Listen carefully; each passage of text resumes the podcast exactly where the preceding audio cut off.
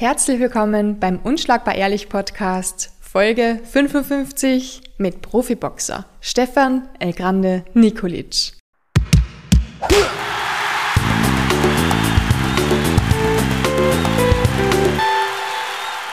Dankeschön, danke für die Einladung.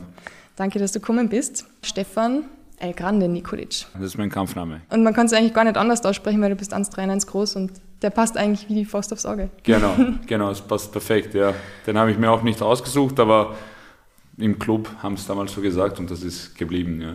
Du bist 27 Jahre alt, kämpfst im Cruiserweight, das Ja. ist um die 90 Kilo.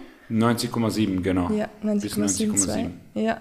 Bist verheiratet seit kurzem, Genau. Papa. Ja, ja Stolzer genau. Papa, auf jeden Stolzer Fall. Papa, ja, auf jeden Fall, ja.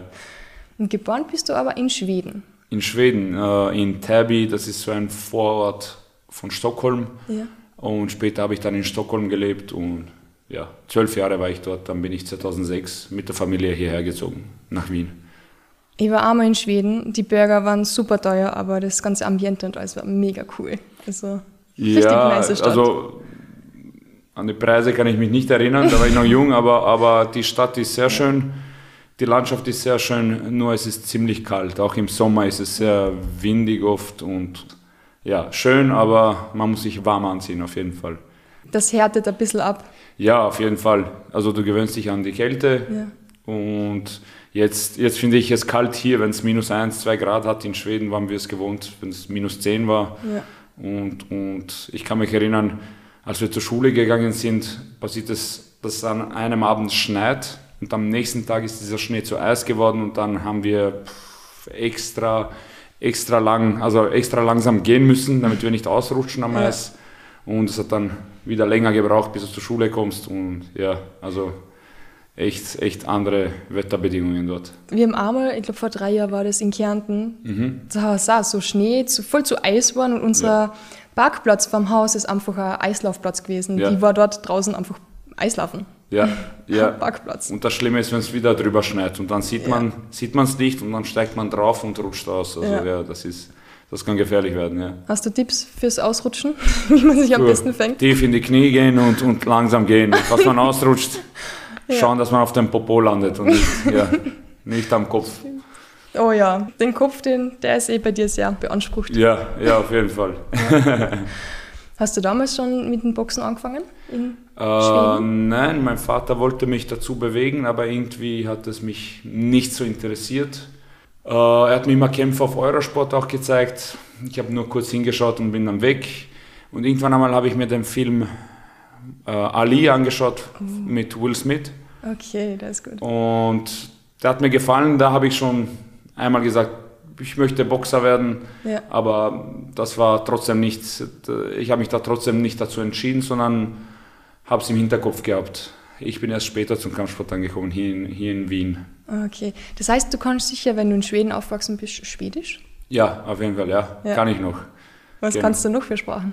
Äh, Schwedisch, Serbisch, Deutsch und Englisch. Englisch lernt man eigentlich ziemlich viel in Schweden und die Filme sind auch auf Englisch mit schwedischen Untertiteln. Also ja, da wird ziemlich viel Englisch gesprochen in Schweden auch. Und Serbisch, weil du serbische Wurzeln hast. Genau, von den Eltern her, also mit denen habe ich immer Serbisch gesprochen zu Hause Okay. und ja, das ist geblieben. Kann ich alles noch, ja.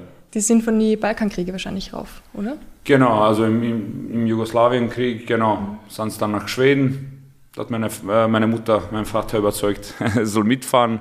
Er wollte eigentlich bleiben. Dann hat sie ihn überzeugt, komm mit, komm mit. Und dann ist er, sie hat gesagt, auf quasi, mal, fahr Urlaub. Ich habe dort Familie. Okay. Hat er sich gedacht, okay, vielleicht ein, zwei Wochen, dann kommt er zurück. Ja. Und ja, dann sind sie oben geblieben. Dann ist sie schwanger geworden und ja, dann ist er geblieben wegen ihr und wegen den Kindern natürlich. Ja. Hat er gesagt, okay, bleib mal hier, ist sicherer.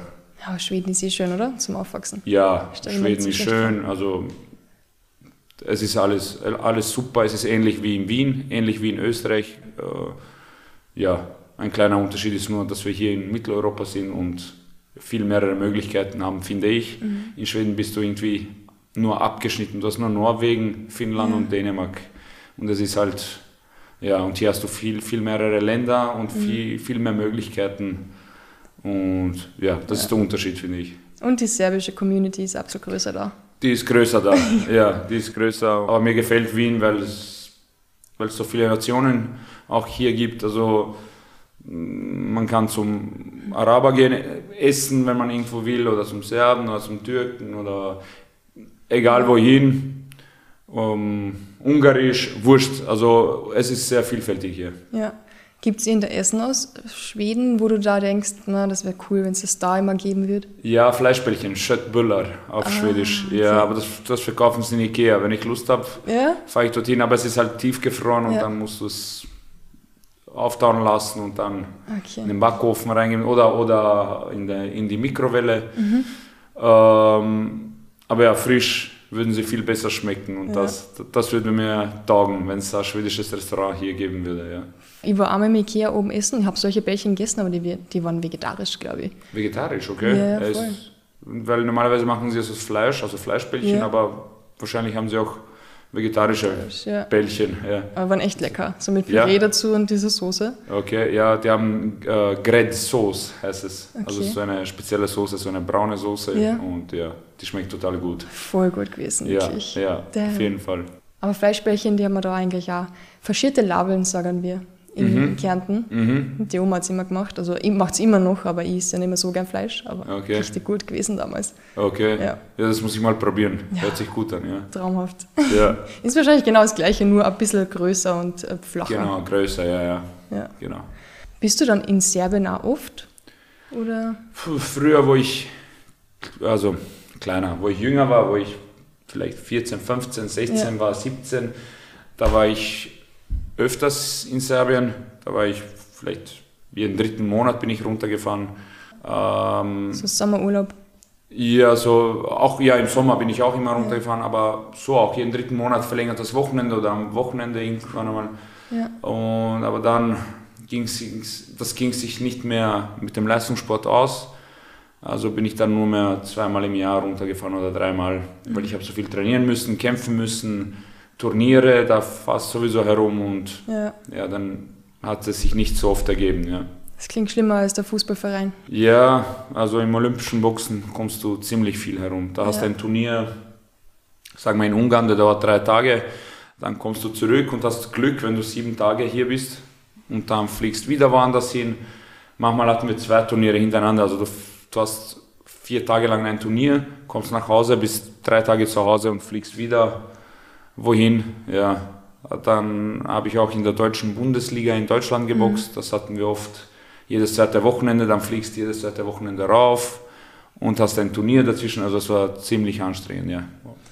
Wie viel hast du das selbst finanzieren müssen von dem Ganzen? Ähm, also eigentlich gar nichts. Das hat der Verband immer bezahlt. Also die Flüge ja. haben es bezahlt, ähm, Hotel, Essen. Also eigentlich wurde alles von denen bezahlt. Und ja, es hat uns an nichts gefehlt. Ja. Nur es war halt anstrengend, ständig ja, herumzureisen, aber ja. gehört dazu. Na, vor allem die Turniere ist ja nicht so ein Kampf oder so, sondern es ist ja genau. mehrere Kämpfe. Genau, da muss man auch auf das Gewicht aufpassen, weil jeden Tag dann abgewogen wird. Äh, und am selben Tag kämpfst du dann, das ist im Profiboxen jetzt anders, das taugt man mehr, weil du einen Tag vorher das, ab, ab, das Abwiegen hast und beim olympischen Boxen ist es am selben Tag, dann hast du die Anspannung wieder, drei, vier mhm. Tage ständig kämpfen, jeden Tag wachst du auf.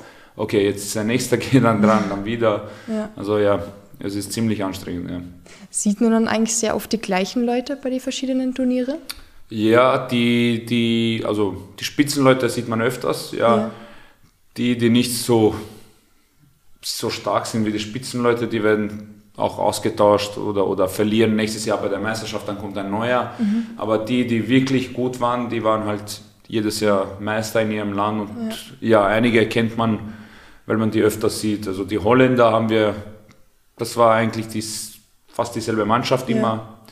Die hatten Top-Leute. Äh, bei den Italienern einige und einige haben es wieder ausgetauscht. Ähm, ja, die Ungar, manche sind manche kennen wir, die, die, haben dann, die haben wir dann jedes Mal gesehen. Bei den Deutschen änderte sich auch, auch ständig, weil es ein großes Land ist und die haben ja. mehrere Bundesstützpunkte äh, Stützpunkte und manchmal fahren die hin, manchmal die und das ist ja ein großer Konkurrenzkampf bei denen, glaube ich. Gibt es denn eigentlich so Kämpfe, wo du noch sagst, mit denen habe ich ja Rechnung offen und, und du wartest drauf, bis er ins Profiboxerlager rüberwechselt? Puh. Eigentlich nicht, eigentlich nicht, weil auch die Kämpfe, die ich verloren habe, ja habe ich akzeptiert, dass der Mann besser war als ich oder ich selber schuld war, weil ich zu wenig Ausdauer hatte oder nicht konzentriert war.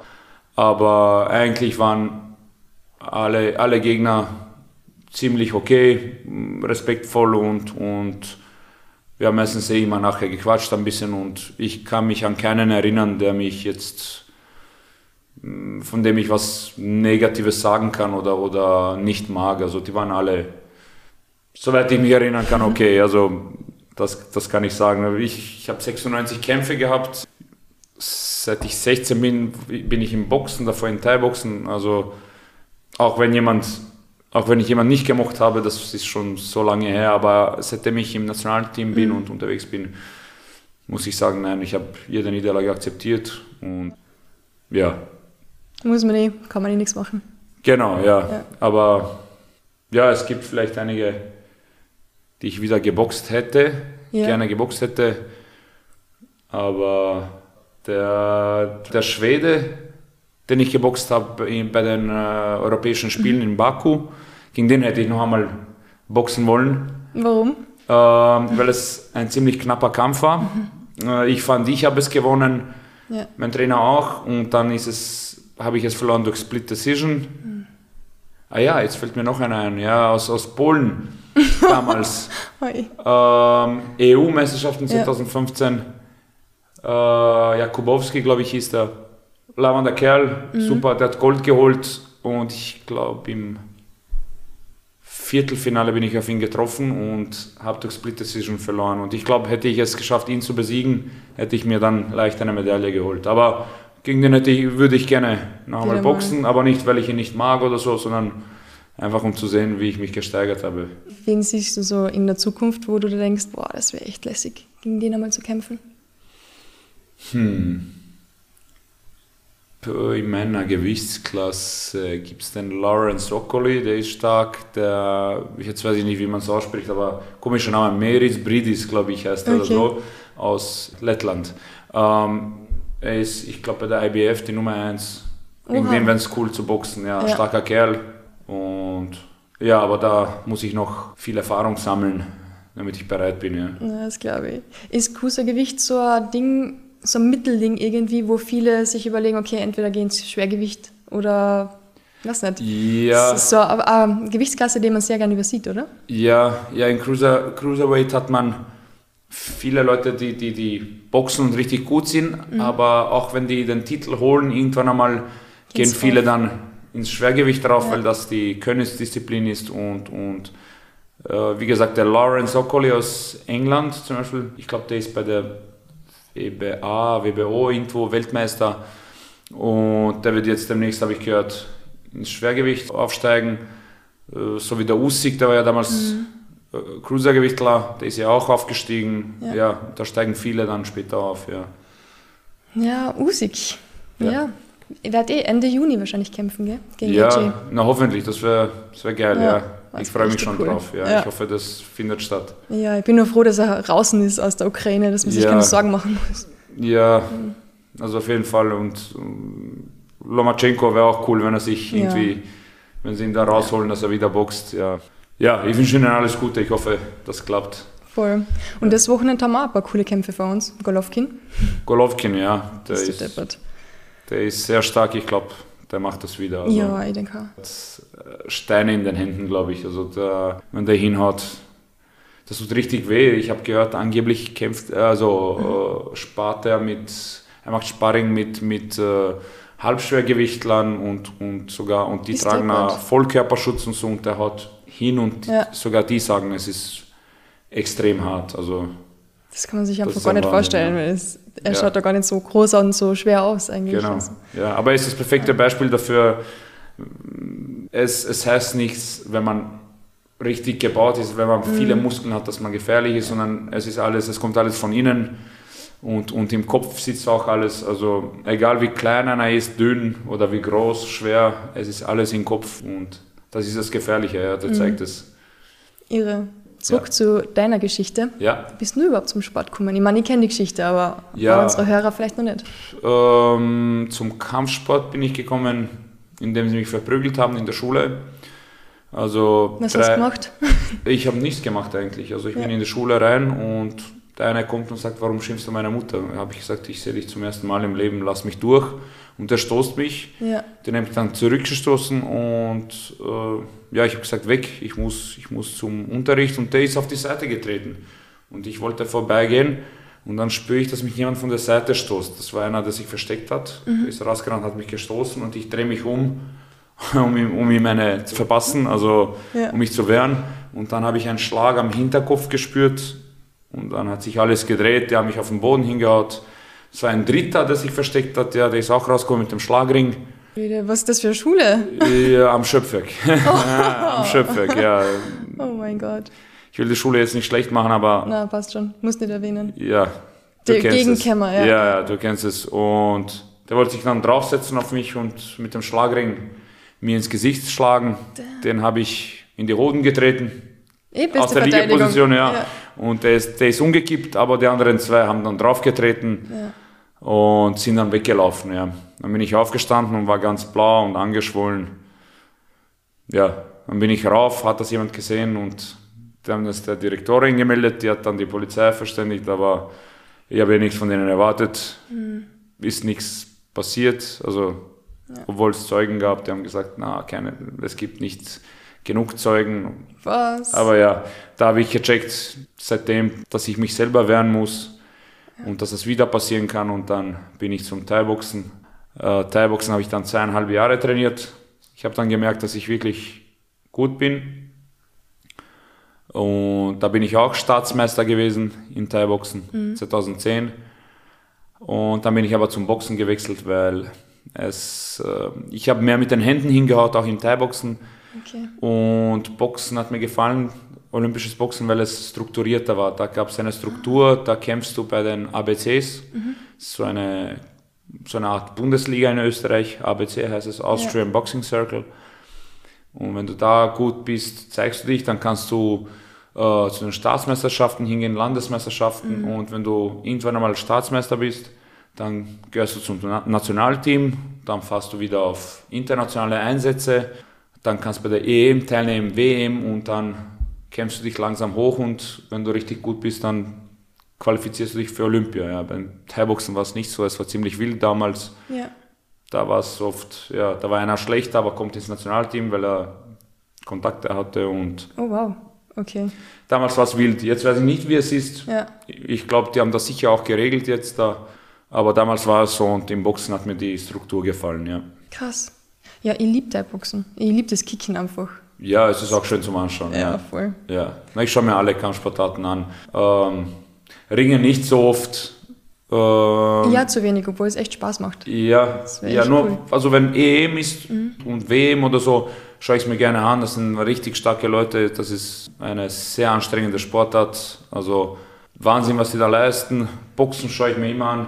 Thai-Boxen, ja, K1, ja, MMA, also in der UFC mhm. schaue ich mir die Kämpfe an, besonders vom Rakic, also von ihm bin ich ein Riesenfan, ein super ja. Mensch, super Sportler, also da kann man nichts sagen. Ich glaube, die gleiche Mentalität und alles. Ja, ja, ja, und er ist wirklich ein super Mensch und trotzdem, wenn er in den Käfig steigt oder beim Sparring, dann ist er plötzlich so fokussiert und gefährlich, mhm. also äh, das habe ich noch nie erlebt, dass jemand so fokussiert ist die ganze Zeit. Also bei dem hat man das Gefühl, keine einzige Sekunde lässt er nach. Also der ist immer fokussiert und schaut dich an. Also der hat eine sehr starke Psyche, ja. Der ist ein Wahnsinn, wirklich. Ist das das, was du dir abschauen möchtest von ihm? Genau, ja. Sowas zum Beispiel und, und ja, den Willen einfach, den er hat zum Trainieren. Der trainiert er wie ein Wahnsinniger. Also da habe ich auch niemanden gesehen, der ja. so hat trainiert im Boxen ja. oder sonst wo im MMA. Ja, nicht, ja. Also das versuche ich mir mitzunehmen, dass ich die, die Psyche und den Willen habe, auch härter zu trainieren. Und ja, das ist auf jeden Fall ein Vorbild, ein Riesenvorbild. Ja. Das ist irre, was da reinsteckt genau, in das, das Ganze. Ist, ja. Der ist ein ganz anderer Mensch. Also, ja. ja. voll. Und der probiert ja immer so viel aus, wo man jedes Mal denkt, wow, jetzt macht er das. Und dann geht genau, jetzt fährt der Fahrrad plötzlich Intervalle. Dann war er früher tauchen und, und, und tauchen, bleibt genau. so lange wie möglich unter Wasser und, und der macht alles. Krafttraining, äh, Reißen, ja. Stoßen. Lungentraining. Also, genau, so. Lungentraining auch, so ja. Reingeboostet oder keine Ahnung. Genau, also ja, der ist wirklich irre. sehr vielfältig und ja, ein Wahnsinn, wirklich. Ja, wäre cool, wenn er es bald schaffen wird, so einen Titelkampf einmal. Ja, wenn sie ihn lassen, wenn sie ihn endlich lassen, damit er um den schön, Titel kämpft, dann schafft er es 100 Pro, da bin ich überzeugt. Der hat eine schöne Linie, mhm. haltet seine Distanz und ist so fokussiert, also das ist, das ist ja Wahnsinn, ja. Der packt es, auf ja. jeden Fall. Jetzt mal Blachowitz im Mai und dann wird er schon hinhauen. Ja, Na, ich glaube, ich glaub, das schafft er. Der Blachowitz ist sehr stark, Extrem wenn er dich erwischt. stark, ja. Gehst K.O., ja. aber ich glaube, der ist ziemlich offen, auch wenn er angreift, mhm. der stürmt nach vorne und ich glaube, wenn der Rakic da im richtigen Moment dazwischen hat, wenn er ihn nicht umhaut, dann haltet ihn wenigstens weg auf der langen Distanz mhm. und kann das dann aus der langen Distanz richtig machen. Also ja. ich setze auf Rakic, ja. Obwohl Sowieso. es ein sehr spannender Kampf sein wird. Ja, fix. Aber ja. ich habe damals auch schon gegen Santos, haben wir auch schon gedacht, wow, okay, Wahnsinn, du siehst die ganzen UFC-Stars und auf einmal kämpft jemand aus Österreich gegen ihn. Ja, und der Santos war auch abbrocken. Das ist. Gut, äh, ich habe Leute gesehen, die besser waren als er. Und dann erwischt er dich, du machst einen Fehler und er erwischt dich und dann bist, weg.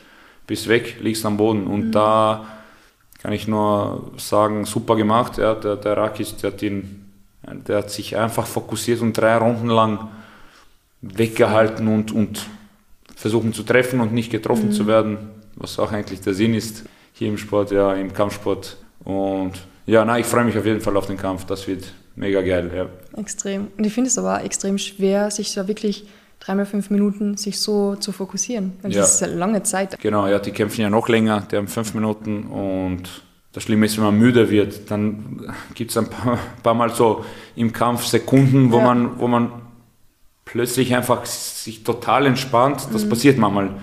Und wenn es in dem Moment kracht, wenn einer reinhaut, dann bist du weg. Also ja. passiert jedem Mal, glaube ich, dass man eine Sekunde nicht da ist und. und hey, du denkst kurz an was anderes und dann ja bist weg. Also ja. pff, mir wird das ständig passieren. Ja, man lernt es halt mit der Zeit auszublenden, mhm. aber wenn man richtig müde ist, dann, wenn das Laktat hochschießt, dann, ja. dann wird es anstrengend, dann wird es schwierig, dann werden die Beine träge und dann irgendwann einmal denkst du einfach, scheiß drauf, ich kann mich nicht mehr bewegen, ich, ich halte lieber die Hände einfach oben und versuche es abzublocken. Ja, das ist mir auch schon passiert, aber ja. Man lernt. Man lernt daraus, ja. Du hast ja ein bisschen beschäftigt mit Gehirnerschütterungen, oder? Ja, genau. Ich habe die Bachelorarbeit geschrieben über Gehirnerschütterungen in verschiedenen Sportarten. Ja. Und ja, im Baseball zum Beispiel, was dort passiert. Ich dachte eigentlich, dass die meisten eine Gehirnerschütterung kriegen vom Ball, also dass der Ball sie am Kopf irgendwie erwischt. Ja. Aber nein, die meisten kriegen eine Gehirnerschütterung, indem sie, während sie laufen, mit den anderen zusammenprallen oder wenn die Fänger so quasi tauchen, springen, kommt es oh, mit dem Kopf oft am Boden an ja. und da kriegen sie die Gehirn Gehirnerschütterungen. Die wenigsten kriegen das vom Ball, wirklich am Kopf. Ja, Voll ja und Eishockey habe ich mir angeschaut, ja. Handball, Fußball, die, die, die Kopfbälle, ja. die machen auch ziemlich viel aus. Also da, da gibt es viele Schäden auch im Hirn. Ja. American Football, da muss ich nicht viel dazu sagen. Nein, das ist das Schlimme, du, weil du rennst, schaust zum Ball hin oder mhm. wie sie es nennen, den, den, den eierförmigen ja. Ball. Ja, und auf einmal kracht einer aus der anderen Seite in dich rein. Das ist das Schlimmste, glaube ich. Das mhm. ist wie wenn zwei Autos aufeinander prallen. Boxen da und, und Kampfsport, da muss ich auch nicht viel dazu sagen. da gab es die meisten Gehirnerschütterungen. Ja. Und das Schlimmste war, wenn, und ich glaube, das hat jeder von uns gemacht, dass wenn es dir mal nicht gut geht, dass mhm. du es mhm. einfach verschweigst, niemandem sagst und dann machst du am nächsten Tag wieder weiter. Und das ist das Schlimme, haben sie gesagt, wenn du eine Gehirnerschütterung hast, musst du es zuerst verheilen, richtig. Ja.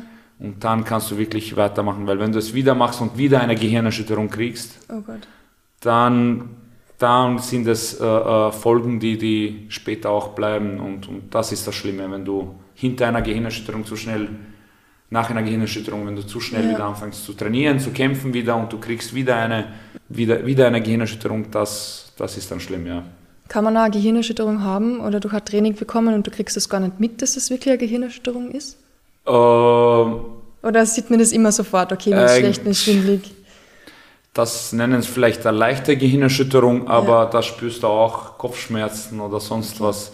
Bei einer Gehirnerschütterung spürst du es auf jeden Fall. Ja. Also ich habe es mal gehabt, also zwei, drei Mal habe ich es sicher gehabt mit, mit, du kennst ihn eh, den Michael Gunitzberger, der war dabei. Echt? In Berlin habe ich es einmal gemacht und es war ziemlich heiß draußen, also mhm. 33 Grad und ich habe gezittert am Abend im Zimmer, habe mich zugedeckt. Wirklich? Ja, habe mich, ich wollte mich übergeben und, und das Licht hat gestört. Immer ja, wo ich voll. in das Licht reingeschaut habe, habe ich solche Kopfschmerzen gehabt. Ja.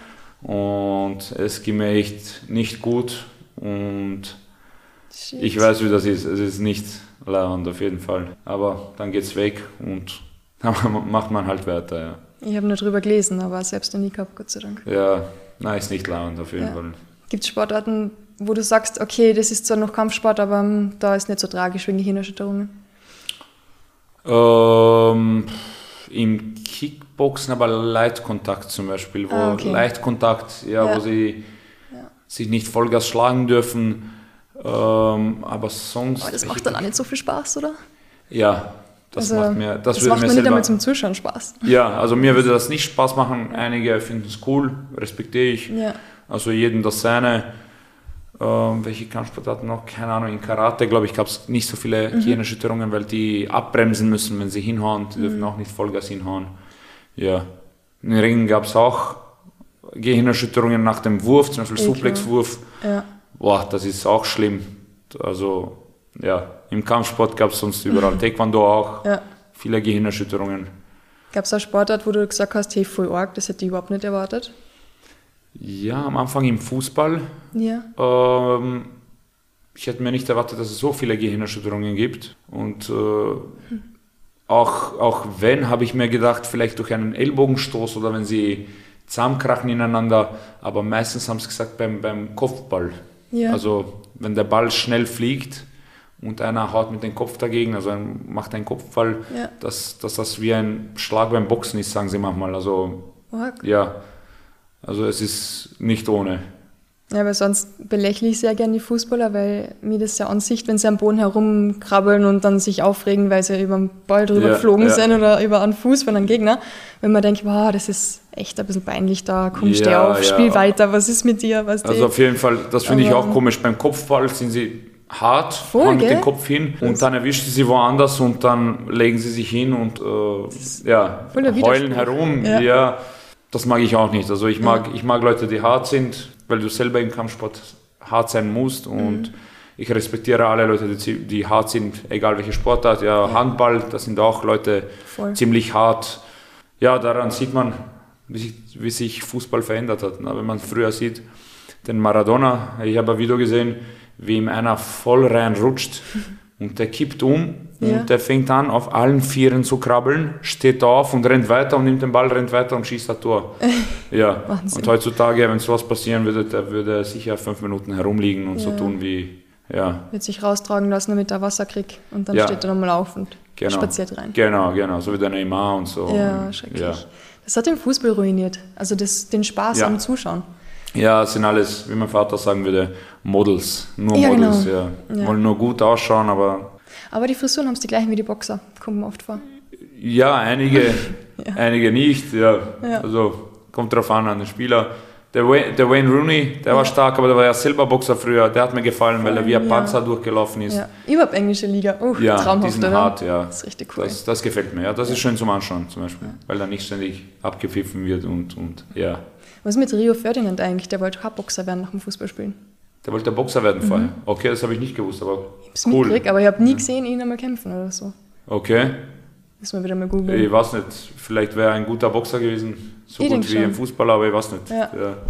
ja. Wäre lustig zu sehen, ja. Ich habe mitgekriegt, seine Frau ist damals gestorben und deswegen hat er nachher, glaube ich, auch mit Kampfsport angefangen. Voll arg. Hast du manchmal das Gefühl, dass Menschen mit Kampfsport anfangen, weil sie irgendetwas Hartes erlebt haben? Ähm, Hast du das bei deinen Kollegen vielleicht ab und zu gesehen, von äh, den Lebensgeschichten her? Beim, naja, bei meinen Kollegen habe ich gemerkt, dass die meisten eigentlich auch äh, angefangen haben, äh, weil sie irgendwie mhm. gemobbt wurden oder so. Aber es, dann gibt es viele wieder, die, die, die das machen, weil es bei denen in, in ihrem Heimatland eine Nationalsportart ist. Ja. Zum Beispiel in den Kaukasus, Russland, im Osten, Ukraine ja. und so. Also Ukraine, Weißrussland, Russland, Kaukasus. Mhm. Äh, da sind die Leute auch ziemlich Richtung Kampfsport.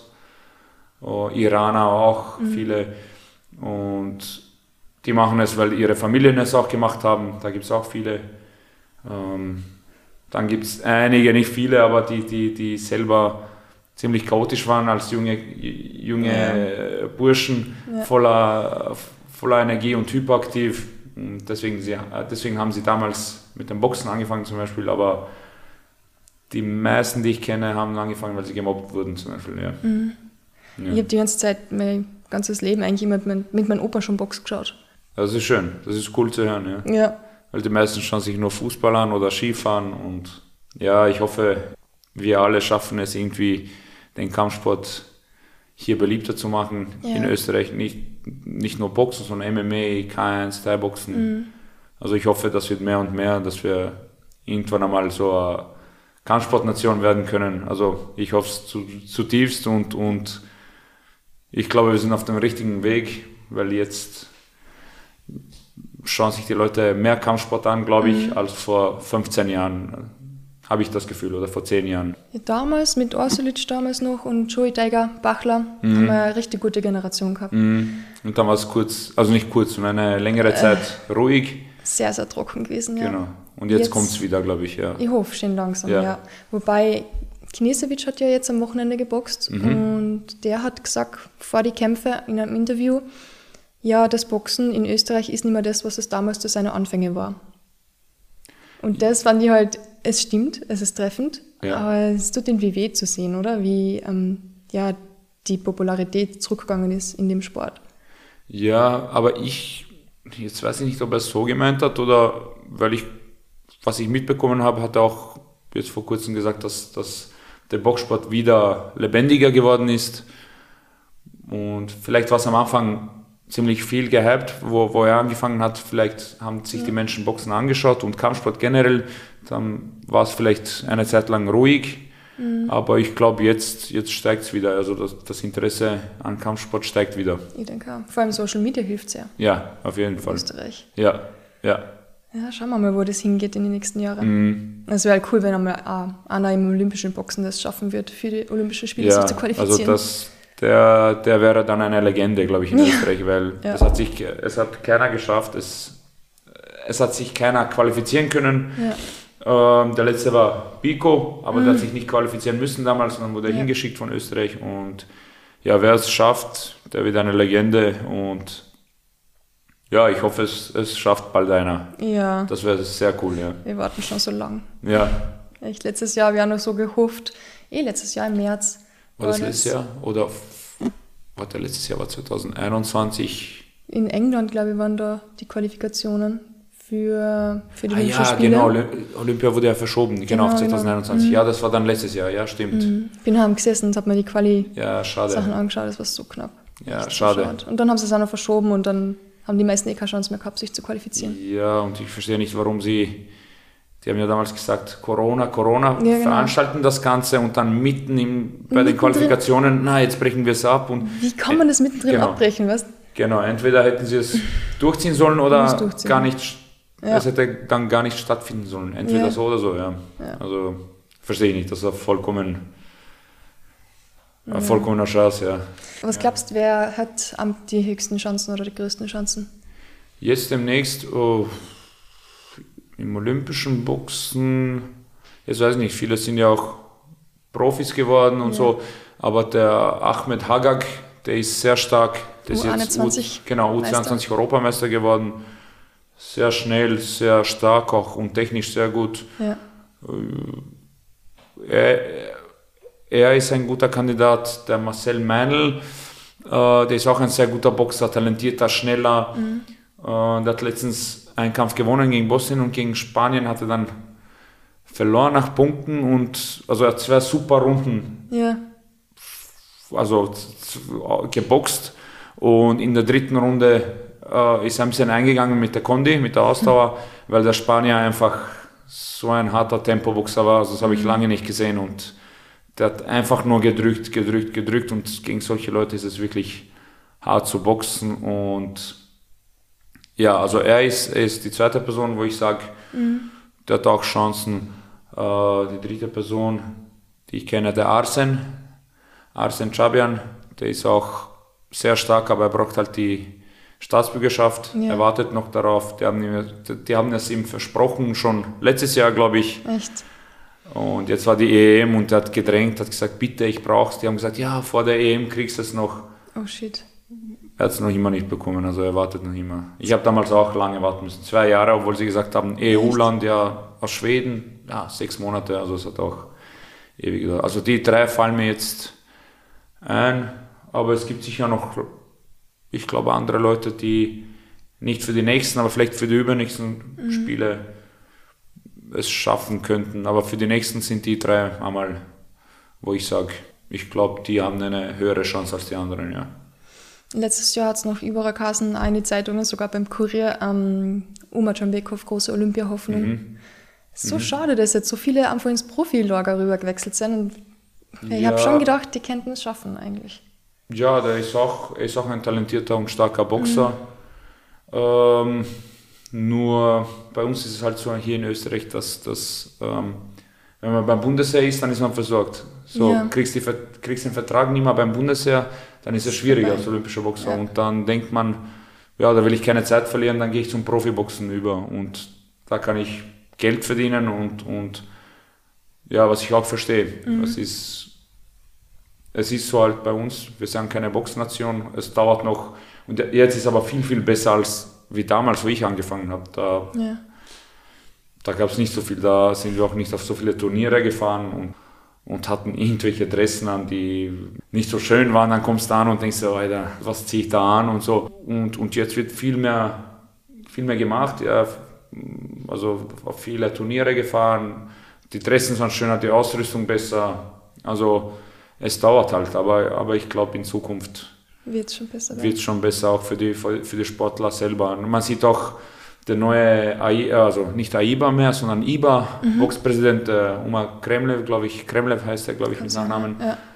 Mm, der hat mit Gazprom damals einen Vertrag, glaube ich, unterschrieben. Gazprom hat das gesponsert, das Ganze, und dann haben plötzlich Kämpfer bei der EM, bei den Turnieren und so angefangen, mhm. Geld zu kriegen, was ich gut finde und das ist, das ist der nächste Schritt und ich hoffe, das bleibt dabei, weil die jungen Sportler brauchen nachher Geld. Ja, wenn, sie, ja. wenn sie Weltmeister werden, vor allem oder Europameister mhm. oder bei harten Turnieren irgendwelche Siege ein, einholen. Also ja.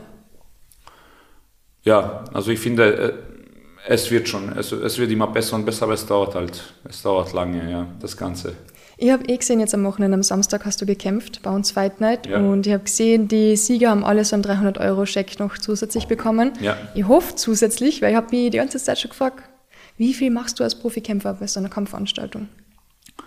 Ähm, ja, das haben wir zusätzlich bekommen von den Sponsoren. Ganz nett von denen, also die hätten das nicht machen müssen, aber haben es ja. gesagt, also haben es gemacht.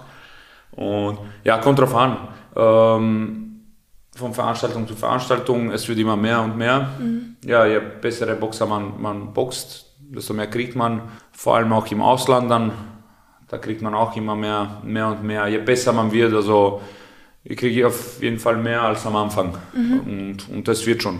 Wir arbeiten darauf hin und das wird immer besser und besser und ich bin zufrieden. Ja.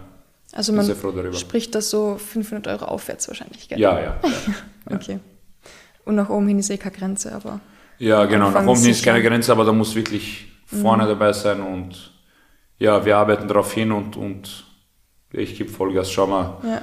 bis wohin ich komme, aber Wie? Ziel wäre es ganz oben, ja. Natürlich. Wie war die Umstellung für die vom olympischen Boxen zum Profiboxen?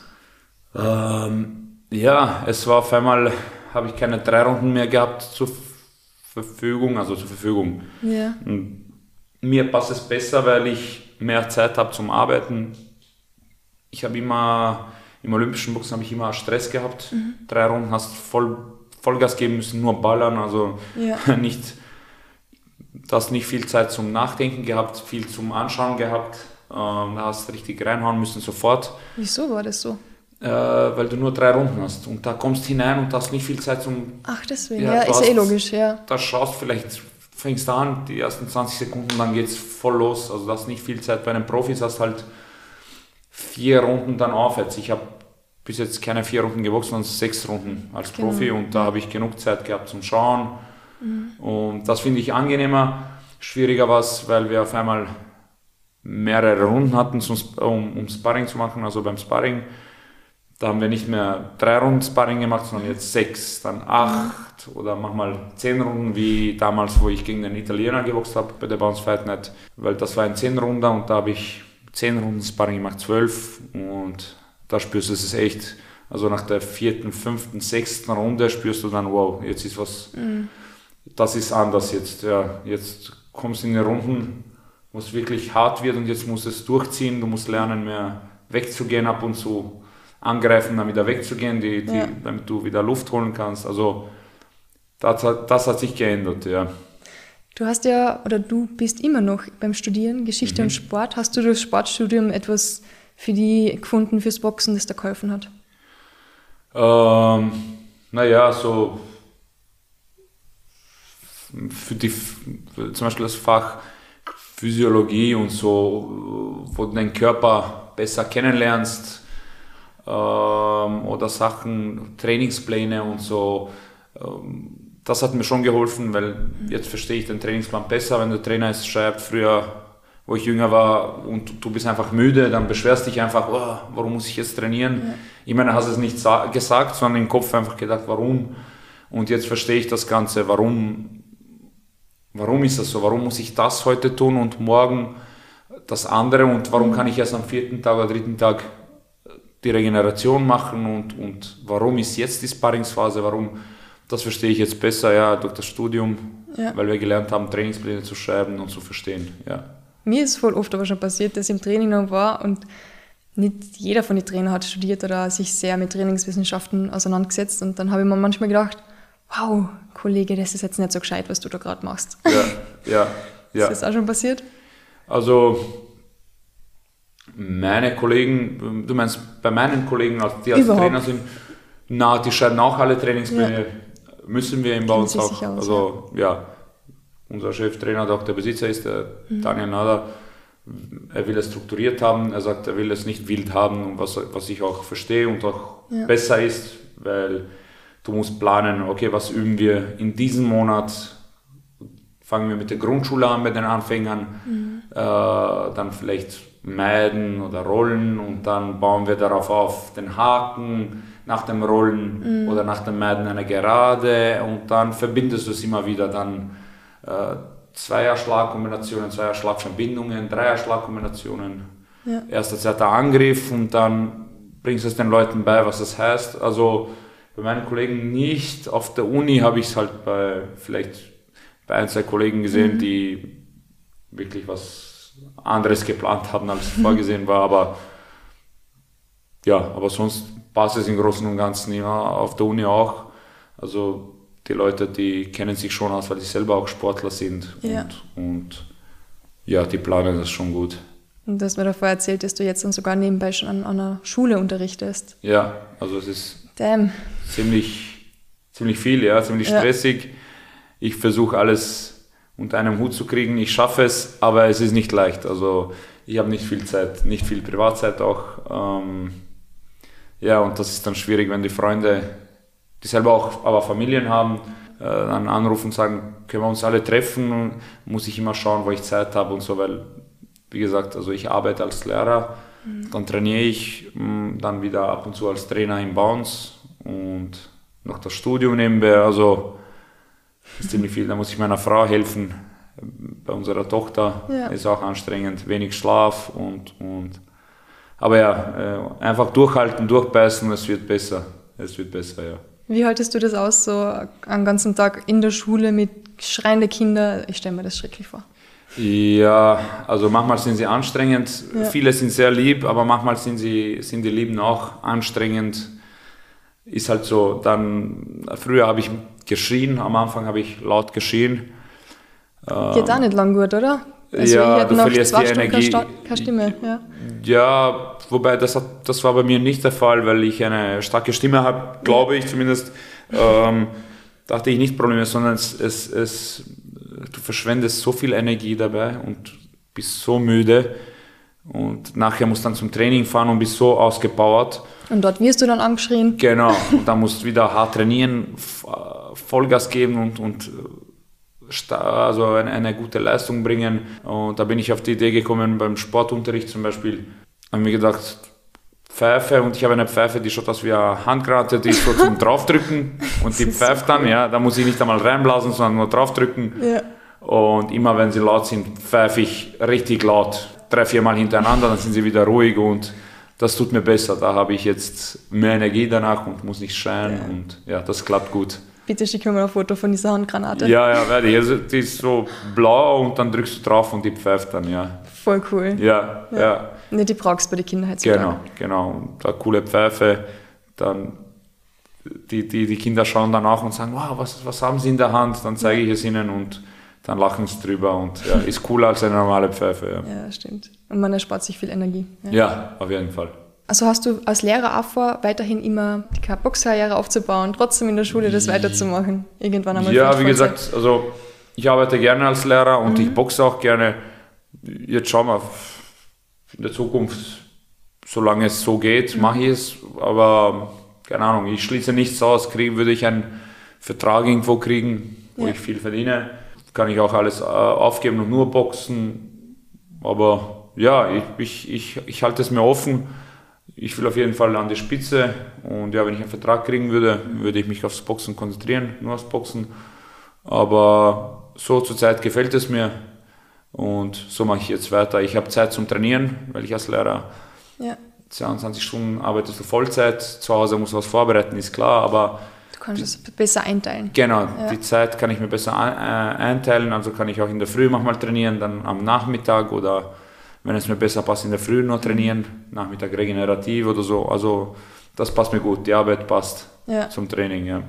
Und haben sie davor etwas gesagt, wie du gesagt hast, du bist natürlich Boxer. Mhm. Ähm, haben sie da gesagt, okay, bitte niemals mit einem blauen Auge oder so kommen? Nein, haben sie nicht gesagt. Die waren ziemlich nett cool. und die sind alle nett und lieb und, und waren alle äh, überrascht, haben gesagt, Boxer, wirklich? Habe ich gesagt, ja. Ja, Cool, die haben es interessant gefunden, die haben auch die Kämpfe jetzt angeschaut am Samstag cool. und haben gesagt, coole Veranstaltung, super. Also ich glaube, da schauen jetzt einige mehr Leute zu, das freut mich.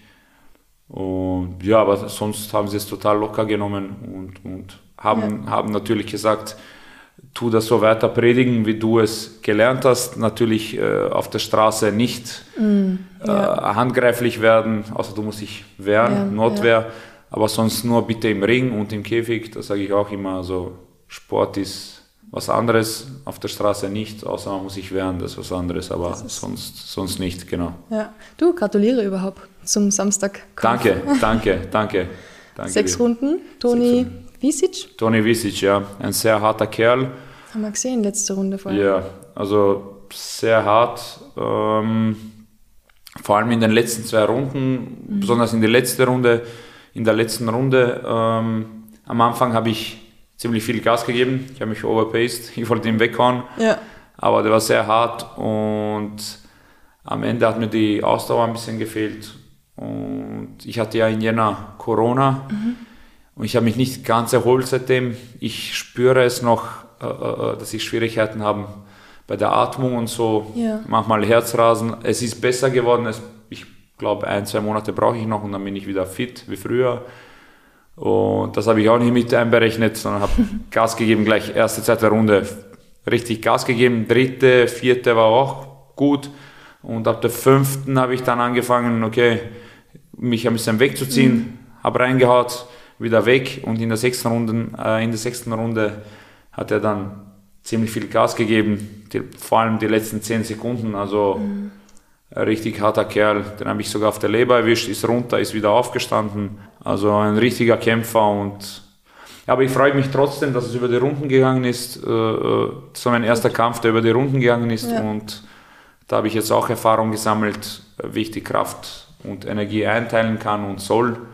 Und ja, ich freue mich, ich freue mich darüber, dass es nicht frühzeitig aus war. Das war jetzt der sechste Kampf, oder? Profikampf. Das war mein fünfter, genau. Fünfter. fünfter ja.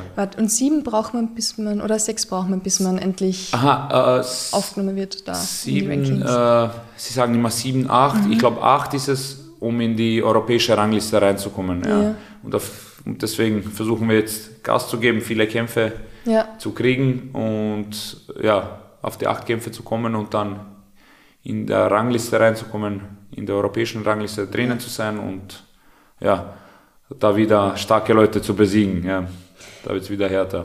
Ich habe schon voll oft Kämpfe von dir live anschauen dürfen. Ich habe immer das Gefühl gehabt, obwohl du super geboxt hast und eigentlich immer gewonnen hast, zumindest wo ich ja. zugeschaut habe, du warst sehr oft ähm, sehr kritisch mit dir selbst.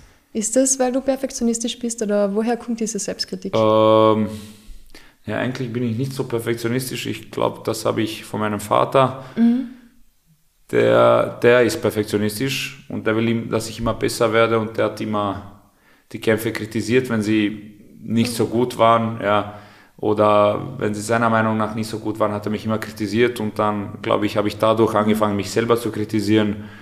Aber ich glaube, das hat mich auch weitergebracht, weil mhm. wenn ich gedacht hätte, ah, das ist super, dann wäre ich nicht besser geworden. Also ich glaube, das ist wichtig, dass man sich selber auch kritisiert. Vor allem der letzte Kampf als olympischer Boxer gegen den Spanier damals, der ursprünglich aus Kuba ist, bei mhm. der Bounce Fight Night. Ja, also ich habe mir den Kampf angeschaut. Es ist, ich weiß nicht, ähm, sofort nach dem Kampf habe ich gedacht, ich habe verloren und mhm. habe das auch gesagt. Dann habe ich mir das Video angeschaut. Es war halt, er hat viel auf die Deckung geschlagen und ich habe sauberer getroffen. Das haben die Punkterichter auch gesagt, aber ich bin trotzdem der Meinung, er war etwas besser und hätte es verdient zu gewinnen. Aber mhm. ja, das waren die Punkterichter, die haben es so gewertet, da kann man nichts machen. Stimmt, ja. Ich habe ihm trotzdem gratuliert und gesagt, dass er der Bessere war. Und der ist später auch weit gekommen. Ich glaube, der war, ich weiß nicht, ob er bei Olympia war, er war bei Olympia, glaube ich. Und der hat gegen seinen Landsmann verloren, gegen einen Kubaner, aber auch Split Decision, glaube ich. Also ja. ziemlich knapp, hat fast eine Medaille geholt. Und obwohl es sehr starke Leute sind, finde ich, muss man kritisch sein, sich selber gegenüber, damit mhm. man besser wird und, und solche Leute schlägt. Ja. ja. Was ich aber cool finde, du sagst aber immer, aber den Kampf gewinne ich schon. Aber jedes Mal sagst du das, das passt auch voll gut. Ja. Deswegen hat es mich immer so gewundert, warum du dann trotzdem nach dem Kampf immer sehr kritisch warst. Ja, ja na, als Kämpfer muss man von sich selber überzeugt sein vorher, weil sonst braucht man erst gar nicht in den Ring zu steigen. Ja. Also einer, der vor dem Kampf schon sagt, ja, ich weiß nicht, ob ich das gewinne oder so, der braucht gar nicht in den Ring zu steigen. Also, und ich glaube, die meisten Kämpfer sind so, dass sie sagen, ich will gewinnen und ich werde gewinnen und das ist auch richtig so. Mhm. Auch wenn man mal verliert, du bist mit dem Willen reingegangen zu gewinnen und das ist die richtige Einstellung. Und wenn du aber mit der Einstellung reingehst, ich, ich weiß nicht, vielleicht gewinne ich, vielleicht nicht, dann verlierst du höchstwahrscheinlich. Aber wenn du reingehst mit der Einstellung, ich gewinne, ich mhm. hole mir das, kannst du zwar verlieren, aber die Chance zu gewinnen ist höher. Also ist alles im Kopf, das ist Kopfsache, ja. Wie ist es dir gegangen jetzt am Wochenende, wie Markus Nader ausgenockt worden ist? Ähm, ja, wir waren alle traurig, weil er ist ein lieber Mensch, wir kennen ihn alle und, und sehr nett und unterstützt uns alle und, und gibt immer Tipps auch vor dem Kampf. Ja, ähm, die ersten vier Runden, da war er gut, aber ich glaube auf den Punktezetteln war er sogar vorne. 3-1, glaube ich, und in der fünften Runde dann, ähm, da wollte er wieder Gas geben. Ich glaube, die hätte er wieder geholt. Nur der Gegner hat ihn überrascht. Vollgas. Da hat es gescheit gemacht. Er ja. ist rausgekommen, langsam, locker und dann pfum, plötzlich explosiv rein. Ja. Äh, das nennen wir parallel verlaufend schlagen. Beide, wenn beide gleichzeitig schlagen, da hat der Markus dann am Kinn erwischt. Der hat angefangen zu wackeln. Dann hat der Gegner angefangen drauf zu hauen. Ähm, und Markus hat es aber ziemlich gut abgeblockt. Mhm und ist weg von ihm. Und es hat, es hat so ausgeschaut, wenn er sich gefangen hat oder hätte, hat sogar mitgeschlagen. Zweimal hat den ja. Gegner mit, also beim Mitschlagen erwischt. Und dann kam aber die rechte über, über seine linke. Und leider, ja, da ist er mhm. zu Boden gegangen. Das kann jedem von uns passieren. Es ist immer traurig, wenn du einen kennst und, und das sowas erlebt, weil ich bin nicht der Einzige, sondern auch alle Kollegen und Freunde. Immer wenn die kämpfen, bin ich nervöser, als wenn ich selber kämpfe. Und das ist bei denen auch so, mhm. wenn ich kämpfe. Und, und ja, du fühlst dich auch schlimmer, wenn das einem Freund und Kollegen passiert. Und, aber wichtig ist, dass es ihm gut geht. Mhm. Er ist gleich danach aufgestanden und ja, trotzdem, es geht weiter. Aufstehen, weiter geht's. Ist dir das schon mal passiert, dass du ausgenockt worden bist? Ähm, ich bin nie ausgenockt, dass ich bewusstlos bin. Mhm. Ähm, aber ich war, ich war, zwei oder dreimal ist mir passiert, dass ich am Boden war. Dann bin ich aufgestanden und habe mir gedacht, warum bin ich am Boden? Bin ich ausgerutscht? Habe es nicht äh, mhm. realisiert. Erst nachher äh, am Video habe ich dann gesehen, dass ich einen Schlag bekommen habe. Und du checkst das nicht so richtig. Du bist plötzlich am Boden und stehst auf und denkst, da bin ich ausgerutscht und schaust. Und ja, du erinnerst dich nicht. Ähm, einmal das, der schlimmste Schlag, den ich bekommen habe, war, ich weiß nicht, wie der Typ mehr heißt, aber ein Ungar. Mhm. Ähm, der hat mich wütend gemacht. Das war beim Nationencup Wiener Neustadt. Ja. Die erste Runde habe ich gehabt, die zweite Runde habe ich gehabt bis zur Hälfte und da hat er angefangen mit der Schulter so oh, beim, ja, beim ja. Klammern und so reinzuhauen. Mhm. Da bin ich wütend geworden, habe angefangen mitzuschlagen und ja, im Kampfsport darf man nicht wütend sein. Wütend sein oder die heiße Wut darfst du nicht haben, sondern die kalte Wut. Ja, ähm, ja bei mir war es die heiße Wut und ich habe mitgeschlagen und er hat Vollgas einen linken Haken reingehaut, während ich den linken Haken geschlagen habe. Und meine rechte war unten leider, der hat mich erwischt und dann habe ich angefangen zu wackeln und zu tanzen im Ring. Und dann wollte er mich niederhauen. Ich kann mich erinnern, dass ich ihn geklammert habe ja. Und es geschafft habe, wieder zurückzukommen. Ich habe ihn sogar auf der Leber noch einmal erwischt. Er ist runtergegangen, ist aufgestanden. Aber dann von dem Moment an bis circa 15, 20 Minuten nach dem Kampf, ich kann mich an nichts mehr erinnern. Ja. Danach schicken wow. mir alle Fotos, wie ich die, wie ich die, ich habe verloren nach Punkten, ja. habe ich den Kampf verloren. Ich habe weitergeboxt, normal, ja. habe verloren nach Punkten. Ich habe die Medaille bekommen, viele haben Fotos mit mir gemacht und ich kann mich an nichts erinnern. Ich kann mich nur erinnern, wie ich plötzlich, wie wenn man aufwachen würde und in der Garderobe stehe und dann schaue ich, ich stehe in der Unterhose und, und drehe mich um und frage äh, ähm, den Sportdirektor, äh, Herr, Herr Korner, äh, den habe ich gefragt, habe ich gewonnen? Was ist passiert? Und er hat gesagt, Stefan, zum 15. Mal, nein, oh, du hast verloren. Aber du hast dich gut gehalten nachher, aber ja. geht's dir gut? Und dann hat der Trainer, der Daniel Nader, hat er gesagt, du Stefan, er hat mich umarmt, Stefan, geh bitte ins Krankenhaus, untersuch dich, lass dich untersuchen. Bitte, das ist nicht gesund, weil es sind schon 20 Minuten vergangen und du erinnerst dich noch immer an, an nichts. Ähm, ja, ich bin dann nicht nach, äh, äh, dann bin ich nicht ins Spital gefahren. Ich habe mir gedacht, ja. scheiß drauf. Bin nach Hause und mein Vater hat mir dann das Video gezeigt. Habe ich angefangen zu lachen, Vollgas. Echt? Ja, weil das hat so lustig ausgeschaut und wie du im Ring da? Ja, wie ich Ach. herumgewackelt habe und oh, die Beine haben wirklich so, die haben nicht zugehört. Also wie wenn du ja. am, auf dem Eis stehst und, und ausrutschen willst. Ähm, ja, das war der schlimmste Schlag und, und ich kann mich an nichts mehr erinnern. Ja. Gott, das klingt schrecklich. Ja, es ist nicht lauernd. Bei der Kampfveranstaltung, wir haben kurz davor schon angesprochen, Knesewitsch mhm. hat seinen Abschiedskampf gegeben.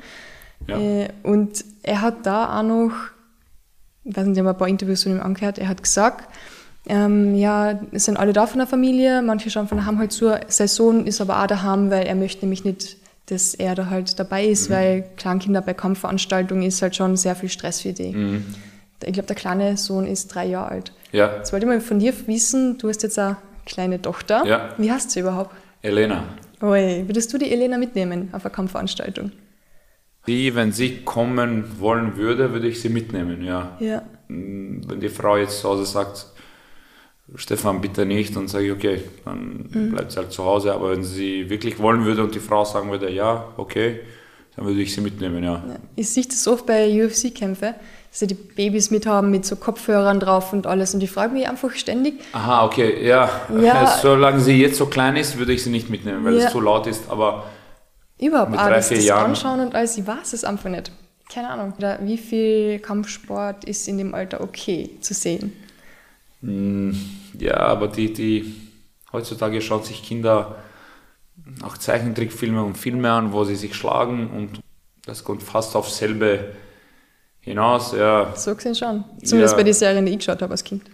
Ja, genau. Ja. Und, und die Spiele werden auch gewalttätiger, da spielen sie auch, sind es Blut und so. Natürlich, live ist es viel schlimmer, aber ich weiß nicht, ich finde, es ist Sport, wenn die schauen wollen, sollen sie mitkommen können. Mhm. Ich wollte damals, ich kann mich erinnern, wo ich neun oder zehn war oder acht, ich weiß nicht, in Schweden hat der, äh, ich glaube, Remy Bonjaski gegen, hieß er Björn Bregi, ich kann mich nicht erinnern, aus Schweiz. Ich glaube, die zwei haben mhm. gekämpft und mein Vater wollte mich nicht mitnehmen und, also er wollte mich mitnehmen und ich wollte auch zuschauen. Nur in Schweden haben sie gesagt, na, unter zwölf Jahren darfst du nicht zuschauen kommen. Oh, wow, okay. Ja. Das habe ich auch noch nie gehört, ist das so. Ja, in Schweden waren es da sehr streng. Ja. Die haben auch eine Zeit lang eingeführt, dass du mit extra dicken Handschuhen kämpfen musst, damit ja keiner K.O. geht und da, ist viel Attraktivität auch verloren gegangen ja, in Schweden damals. Ja. Und irgendwann einmal haben sie es wieder umgestellt, weil die Menschen gesagt haben, nee, das ist das ist das, das, ist, ja, das ergibt keinen Sinn. Ja. Kämpfer selbst möchten das ja auch nicht haben. Ja, ja, ja auf jeden Fall. Ja. Würdest du wie Knesewitsch mit 42 noch boxen wollen? Boah, ich.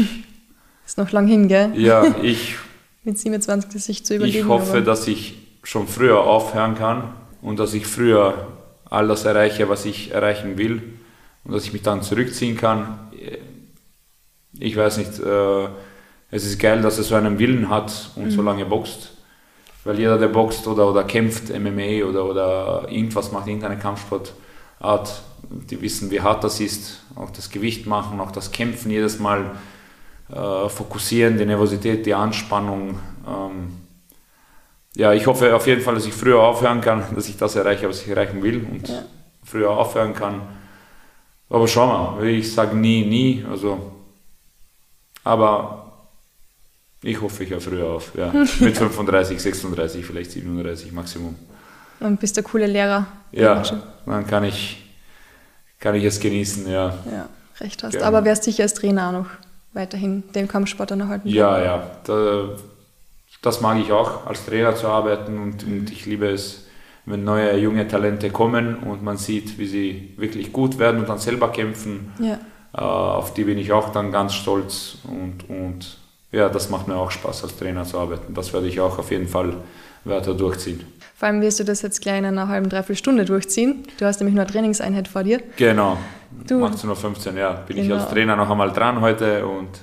Und ich darf ja. die Podcast-Folge dabei schneiden und du kannst es dann später anhören. Danke, ja, super. Nein, ich freut mich. Ich werde es sofort anhören, wenn es fertig ist und du gibst mir Bescheid und dann kann ich. Gib dir Bescheid. Ich schicke dir dann den Link. Ja, super. Let's das kann ich dann reposten auch. Sehr cool. Damit das andere auch hören und sehen und, und die Seite auch natürlich äh, super, was du machst. Du leistest super Dankeschön. Arbeit. Ich habe auch andere Podcasts von dir gehört, zugehört von den anderen Kampfsportlern und äh, super cool. Ich finde es cool, dass du in allen Kampfsportarten unterwegs bist und, und alle interviewst. Also super Arbeit, bleib daran, du machst das sehr gut und ich hoffe, mm, dass wir gemeinsam den Kampfsport äh, äh beliebter machen können und attraktiver machen können für die Zuschauer solche Leute wie du sind sehr wichtig, weil durch euch sehen die Leute es und kommen in Berührung mit Kampfsport. Ja. Ich habe ihn ganz viel bezahlt dafür, dass er das sagt. Ja, ja. na, na, na. Sonst, sonst hätte ich noch was draufgepackt. Na. Ja. Na, na, aber, aber, aber es ist wichtig, ja. Wir sind wichtig, äh, Menschen wie du sind wichtig. Ja. Gemeinsam können wir das machen. Es dauert eben länger hier bei uns, aber es wird schon es wird schon, es wird besser, auf jeden Fall. Das ja. stimmt. Und die freue mich schon auf den nächsten Kampf. Danke. Wann findet der statt? Äh, ich boxe vielleicht Ende April wieder. Wow. Super ja, cool. stressig. Also ich, ich habe mir vor, also ich habe vorgehabt, zwei, drei Tage Pause zu nehmen jetzt da. Ja. Geht sich nicht aus. Also ich trainiere morgen wieder sofort. Ja. Und ja, voraussichtlich 30. April, dann vielleicht wieder im Juni. Okay. In September dann wieder, glaube ich, vielleicht was dazwischen. Und ja, Dezember dann auch, glaube ich. Also ja. wir wollen auf jeden Fall noch vier Kämpfe dieses Jahr machen. Boah, habt ihr euch was vorgenommen? Ja. Ja. ja. ja jetzt Vollgas. Sehr gut. Und solange alles noch offen ist, ich hoffe, die ja. Machen nicht wieder Lockdown ah, und tun bitte alles nicht. wieder zumachen. Das wäre ja. schlimm. Ja. Deswegen müssen wir es ausnutzen und Gas geben. Ja. Nur ein Lockdown überlebe ich nicht körperlich. Ja, es, es ist schon anstrengend. Ja. Also Wurscht. Auch die Menschen packen es nicht mehr psychisch, glaube ich. Die sind alle gereizt. Völlig und, gereizt, ja. ja. Merkt man. Aber, Aber ja, hoffentlich. Schauen wir. Ich wünsche ja. viel Erfolg. Danke und, und danke für die Einladung. Hat mich sehr gefreut und Gerne. weiter so. Und ich hoffe, wir sehen uns wieder bald. Danke. Danke. ciao, bis zum nächsten ciao. Mal. Ciao.